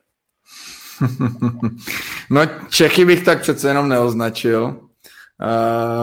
Je to pro mě strašně příjemný překvapení, že jsme přes Nizozemce přešli, ale to bych, to bych, tohle označení bych klidně nechal Dánům.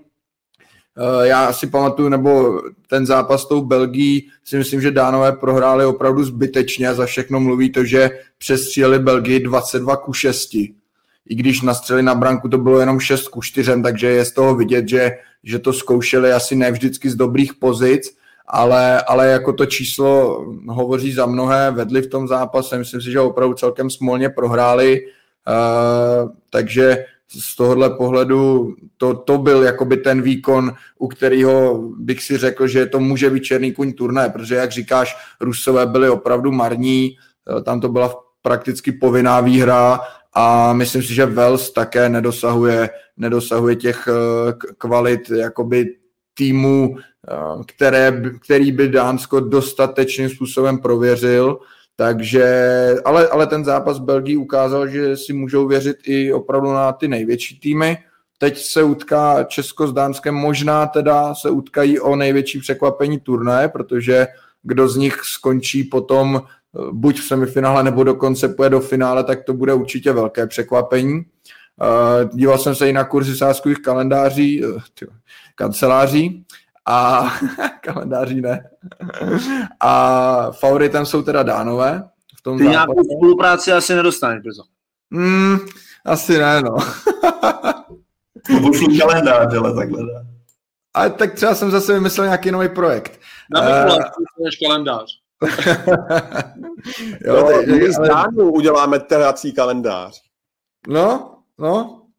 No podle sáskovek neuděláme, tak uvidíme. No a jsme...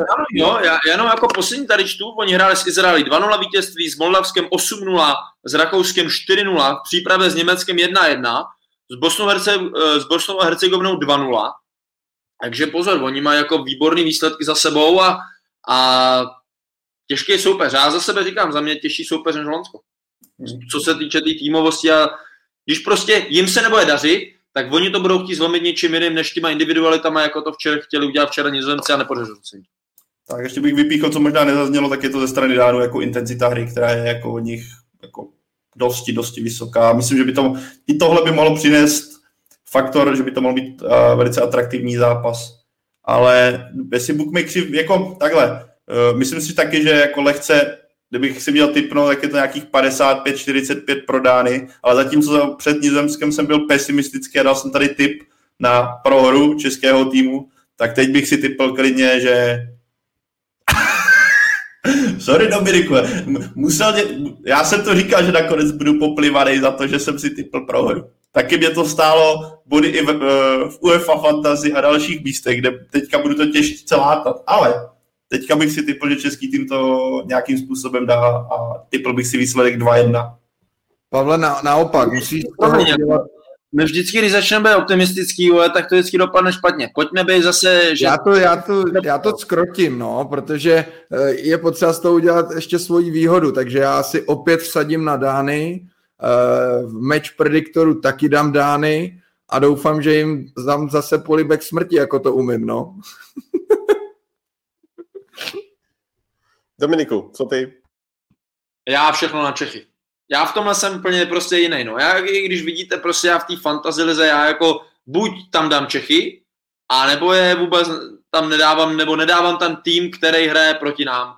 Já jsem v tomhle tom takový moc jako, tady to mám, no. Jsem asi, jsem v tom jiný a kolikrát se na to jako doplatil, ale říkám, nevsázím proti nám ani na Čechy, já se to budu užít a zase se na to hrozně těším, protože jak jsem věřil proti jako nizozemcům, tak eh, jsem opatrný proti Dánsku, protože říkám, bude to těžký zápas, ale ty kluci prostě, jak na mě působí, jakým způsobem se prezentují, jakým způsobem vystupují, já jim to hrozně přeju.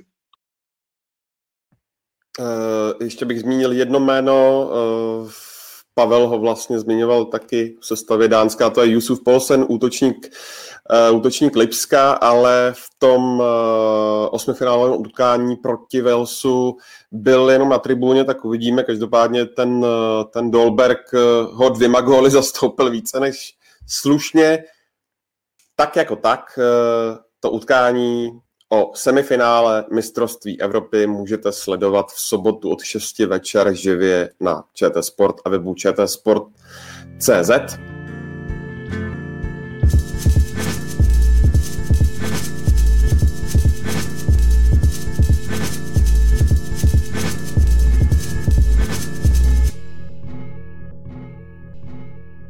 Druhou část podcastu tradičně věnujeme typovačce s magazínem Football Club, eh, jemuž právě vychází nový díl. Karel Herring už ho eh, pečlivě rozesílá na všechny světové strany.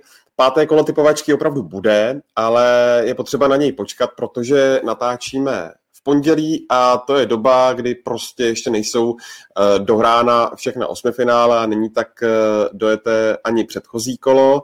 Takže až se dohraje to poslední osmifinále uh, a budou jasné ty čtvrtfinálové dvojce, tak se na webu Sport.cz objeví uh, v článku s tímhle vydáním tohoto uh, Football Focus podcastu a nebo pod videem na YouTube formulář a tam do něj bude možné typovat. To znamená v úterý večer. Tak, buďte na značkách a typujte.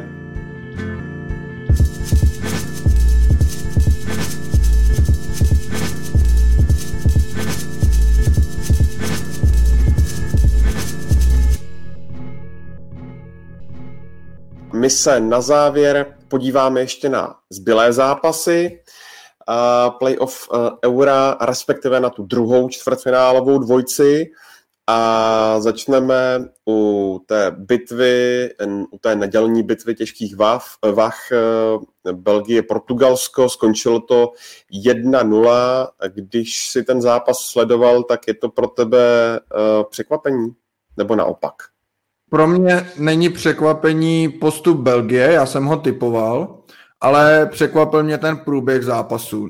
Nečekal jsem, že Belgie bude až tak pasivní a že vlastně, uh, že vlastně přenechá Portugalcům uh, výrazně tu hru a nedá se vůbec říct, že by to měla pod kontrolou, protože v druhém poločase tam Portugalci měli velké šance, jednou Belgii zachránila tyčka, zasahovat dvakrát musel Kurto a jednou měl opravdu kliku, že Diaš z rohu hlavou trefil přímo jeho, takže Belgie měla vlastně jednu střelu na bránu, tu gólovou, takže myslím si, že kdyby Belgie opakovala tento výkon i v dalších fázích turnaje, asi hned teď proti Itálii, tak to, tak to stačit nebude.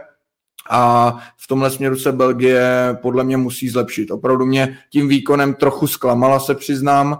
A čekal jsem od ní víc, ale ten postup jsem před zápasem typoval, takže o překvapení úplně hovořit nemůžu já jsem ten fotbal dokoukal jenom kvůli tomu, že jsem eh, v 67. minutě zjistil, že jsem si ještě nevypral prádlo. Takže já... To začalo zasmrádat. já měl v Pražce prádlo, tudíž jsem se musel nastavit ještě na 20 minut rychlej režim, abych ještě to říkám, dobrý, tak to tam dám, protože jsem potřeboval věci ráno a normálně díky tomu jsem dokoukal ten zápas, jinak mě to prostě upřímně jako nebavilo. Mě to jako nějakým způsobem mě to ani jako ne, nezasáhlo emočně a pak na, jako shodou okolností pak ten fotbal byl nejlepší, jo, těch posledních 15, 15-20 minut, spíš 15, byl jakoby zajímavý, ale hrozně mě zklamalo jako ta hra, ta hra toho Portugalska, kdy to bylo pomalý, bez nějakého velkého nápadu, i když tam měli šance z toho rohu, tam samozřejmě, kdyby netrefil prostředek brány, tak je to gol, ale jinak to bylo takový, i ta střela z té dálky do té tyče, že by to bylo nějaký vypracovaný, byla to prostě náhodná, chaotická situace, takže na to, kolik oni tam mají uh, individualit směrem dopředu, tak zase vidíme prostě jasný úkaz toho, že, že když máte pár individualit a okolo sebe dělníky, tak je o dost větší šance ten zápas uhrát, než když máte na hřišti dva dělníky a osm nebo, nebo devět prostě těch, který vám ten zápas v úvozovkách mají rozhodnout. Takže Eh, jsem zvědavý, jakým způsobem to bude mít dopad na, na, na portugalský fotbal, protože přece jenom já tomu Ronaldovi jako fandím, mám ho rád, e, miloval jsem ho prostě v, v Reálu a, a říkám si, kam budou pokračovat jeho kroky, ale, ale ten jejich fotbal mě včera prostě nebavil. Hmm. Já bych řekl, že ten zápas ukázal to, jak vypadá fotbal nebo jak vypadají úspěšné týmy na posledních velkých turnajích, že nevyhrává, turnaje ti nevyhraje útok, a vyhrajou ti hvězdy v útoku, vyhraje ti to organizace hry a pečlivá defenzíva, která když máš potom nějaké individualita ala Romelu Lukaku, že když budeš hrát Zandjoura, budeš hodně pasivní, ale plátneš to dopředu, kde ti tam stojí dvoumetrový kolos, který ti to udrží na těch zádech za každé situace a můžou se ho snažit předbíhat, jak chtějí. Přesto on se tam jako ten míč na ty záda dá, nebo dá si to hráče na ty záda, udrží ti to, tak potom se dá takhle postupovat. A Tomáš, Tomáš říkal, že věřil Belgii, já prostě Belgii na tomhle turnaji nevěřím a pro mě ten zápas to jenom ukázal, že ten celek je strašně závislý na dvou klucích a to je Lukaku a De Bruyne, který možná do konce turnaje vypadl a ten tým mě prostě nebaví. Většina těch hráčů je z formy, je, řekl bych, že ten zápas i ukázal, že už je ten tým přestárlý a nemá takovou dynamiku, akceleraci, bytost, chybí mi tam nějaká, nějaký prvek toho mládí, který by tam přineslo něco navíc, něco, nechci říct, ne, neokoukané, ale trošku něco jiného. Ale zároveň je tam to B, uh, což je, když budeš hrát prostě takového Zanděura a budeš tam mít Lukaka, který ti to podrží a nějaký jako motorky, který utečou, utečou, což furt Martens dokáže, tak jako se dá dojít daleko, ale pro mě Belgie nedojde, nedojde rozhodně do sebe. Já bych si typl, že jako do finále Belgie finále Belgie určitě neudělá, protože ten tým na to nemá dostatečnou formu a řekl bych i kvalitu na to, co ho čeká v tom pavouku, ve kterém je. Ale třeba se tady za, za týden budeme bavit o tom, že Belgie je v finále vůbec mě to s mými typy a úspěšnosti mých typů často jako by mě to nepřekvapilo. Jo. Ale já prostě Belgii, jak už jsem to říkal před turnajem a budu se opakovat, a jí prostě nevěřím. A ty, když má teďka Itálii, která dokáže hrát, i když to Rakousko bylo poněkud mě překvapivé utkání, ale když dokáže Itálie hrát v takové intenzitě, dokáže rotovat, má tam velk, výrazné prvky rychlosti, myslím, že Belgie to nebude stíhat.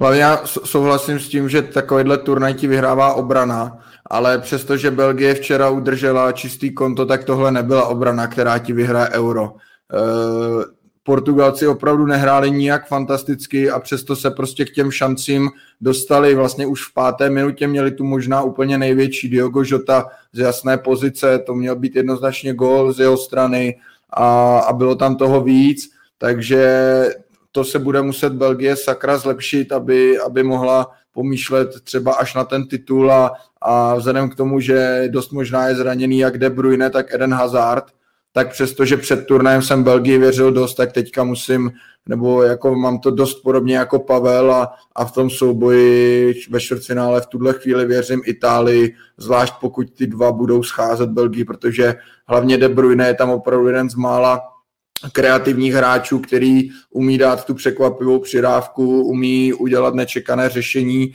eh, umí i zakončit z větší vzdálenosti, což třeba proti Itálii může být hodně důležité, jelikož Itálie to tam prostě ucpe a v tom vápně se jí dávají góly strašně těžko.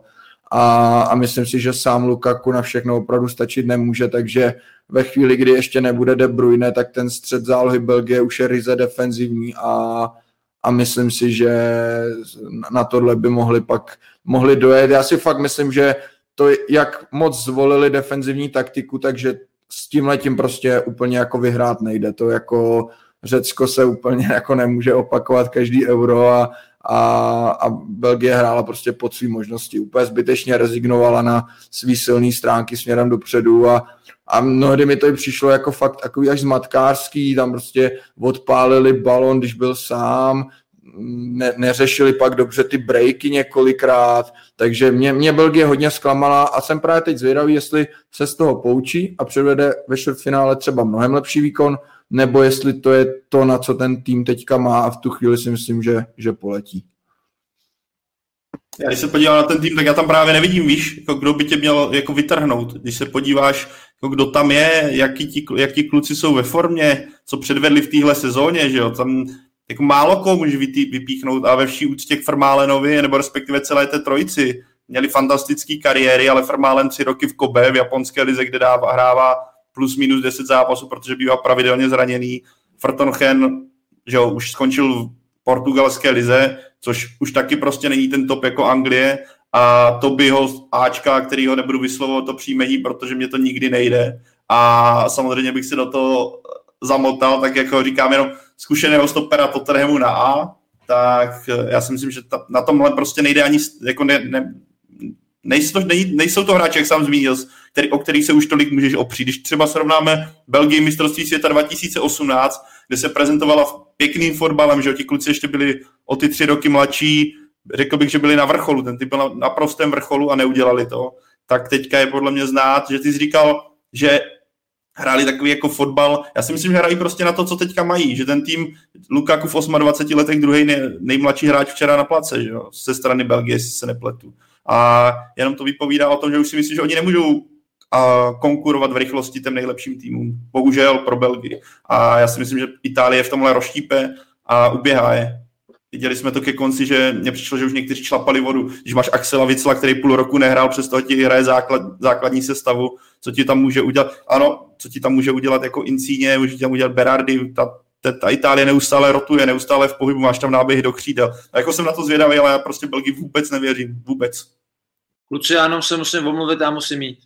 Dominiku, moc krát díky, uh, já díky za, za tvůj čas. Kluci, moc krát vám děkuji. Opatrujte se, držte se, držíme palce a jsme spolu, společně v Baku. Myšlenkama. Díky moc, mějte se a děkuji za pozvání. Čau. Taky, taky. Ahoj. ahoj. Díky moc, ahoj. Čau. Tak jsme tu zůstali sami rytíři v boji. Eh, ještě mě kluci zajímá váš názor na dvě věci. Ta první má jméno, to není věc, ale člověk Renato Sanchez, protože ho zmiňoval sám Jindřich Trpišovský v rozhovoru pro Mladou frontu dnes, uh, že se mu jeví uh, téměř jako nejlepší hráč turnaje, který ale už je mimo turnaj. Tak co říkáte na tohoto 23-letého mladíka z Lille?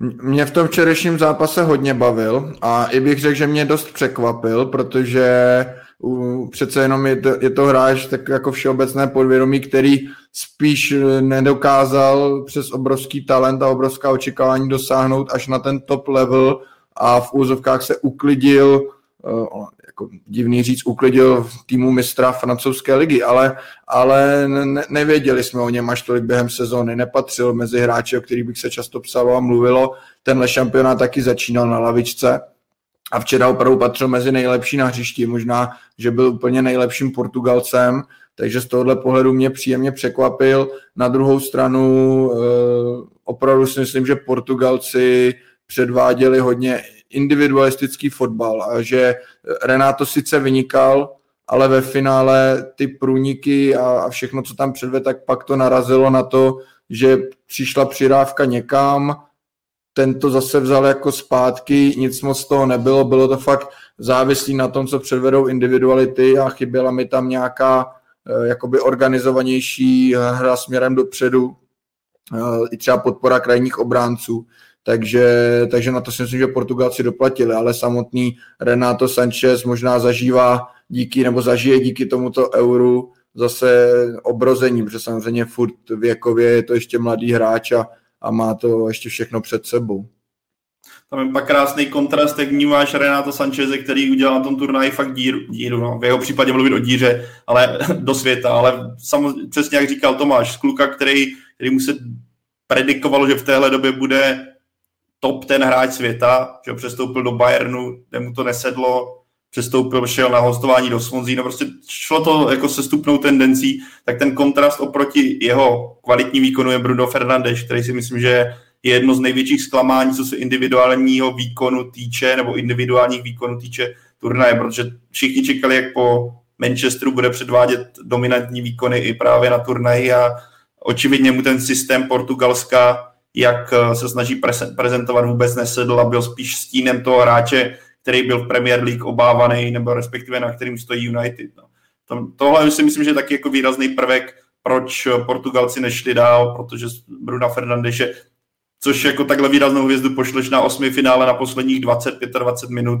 a ač, ač bylo vidět, že má chuť, tak bylo znát, že do té hry nepřinesl nějaký jako obrovský rozdíl a na tohle já si myslím, že Portugalci dojeli. A, že Jednoznačně, no. A celkově se dá říct, že vlastně trenér Santos od začátku netrefil, nebo nepodařilo se mu najít tu ideální sestavu, protože uh, točil jak pozice na pravém uh, obránci, tak hlavně pak tu středovou řadu, ta prostě hrála každý zápas v jiném složení, začal s dvojicí štítů Carvalho Danilo, nakonec v osmi finále nehrál ani jeden z nich ze základní, nebo základní sestavě, a takže tam si myslím, že tak důležitý jakoby post nebo tak důležité posty, jako je střed hřiště, tak tam potřebujete mít prostě tu svoji osu, tu svoji jistotu a měnit tam třeba pak jednoho hráče podle toho, jestli to chcete mít malinko defenzivnější, ofenzivnější, ale vlastně takhle to protáčet, tak bylo vidět, že trenér Portugalska tam asi nebyl úplně spokojený a nepodařilo se mu najít to ideální složení a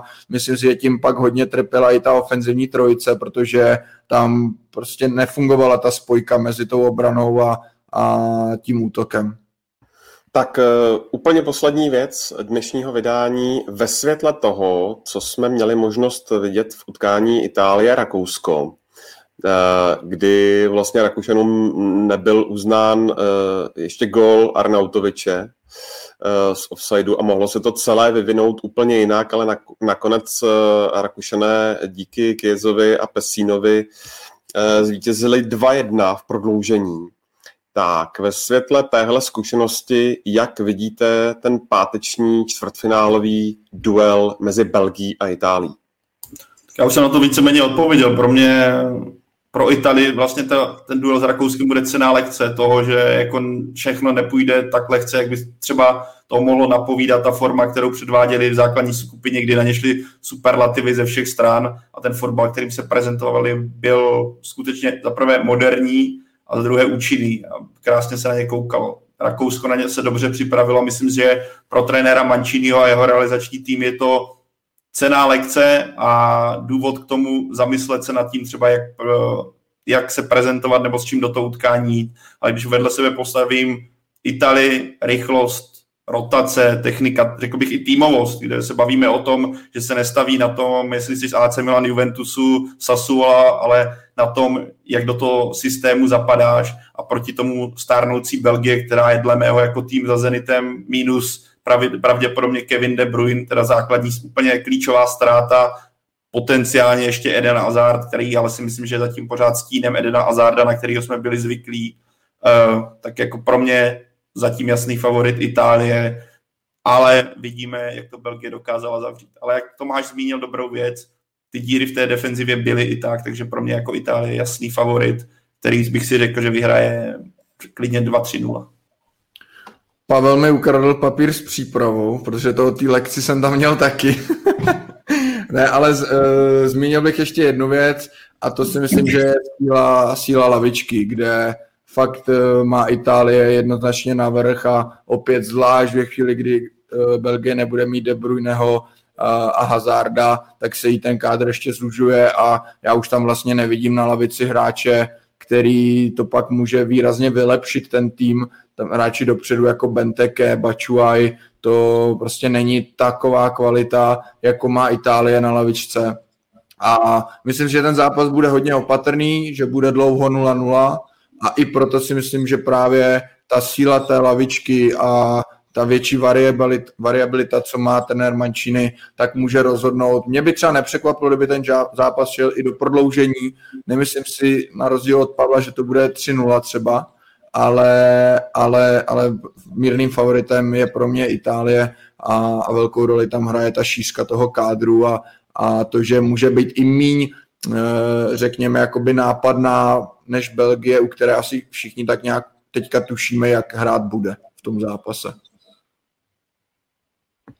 Tak jo, tak eh, to je z dnešního vydání Football Focus podcastu všechno. Moc krát děkuji kluci, jak eh, Tomášovi, tak Pavlovi a samozřejmě na dálku Dominikovi. Díky moc. Já díky za pozvání. Děkuji Mondro za, poz, za, za pozvání. děkuji Mondro za kooperaci. A děkujeme taky všem, kdo nás poslouchali, protože vás tady jednu dobu bylo přes tisícovku, což je pro nás jako obrovská jako ocenění a zároveň motivace do dalších dnů, aby jsme neusnuli na Euro Vavřínech. Tak já bych jenom ještě na závěr zmínil, když je tu takhle jako hodně lidí, to, to je jako super, tak kdyby se mezi nima našel nějaký potenciální trenér, kterého by lákalo se mnou spolupracovat eh, v Uhříně vsi, kde si myslím, že to teď poměrně jako hezky zvedáme a, a docela se nám daří, tak aktuálně hledám, takže když se někdo ozve, tak, tak budu rád. A Tome, kam se tím můžou dí, případně diváci ozvat? Tak uh, úplně nejjednodušší to bude asi na můj Twitter. Normálně pod mým jménem do soukromí zprávy, mám to otevřený, tak to si myslím, že bude asi nejlehčí cesta. Tak jo, super. Uh, samozřejmě na Twitteru najdete taky Pavla, i mě, uh, i Dominika. No a my se na vás budeme těšit uh, opět příště a to příště bude po čtvrtfinálových zápasech a do té doby se mějte moc fajn, užívejte si fotbalový svátek uh, na České televizi. Uh, všechny přímé přenosy najdete taky na webu čtsport.cz a tenhle, ale i další podcasty jsou kromě webu čtsport.cz i na Spotify, Soundcloudu, YouTube, a tak dále a tak dále. Tak se mějte krásně.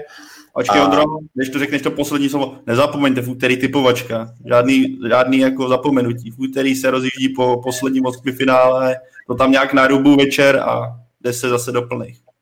Tak. A to je úplně vše. Tak se mějte hezky. Ahoj.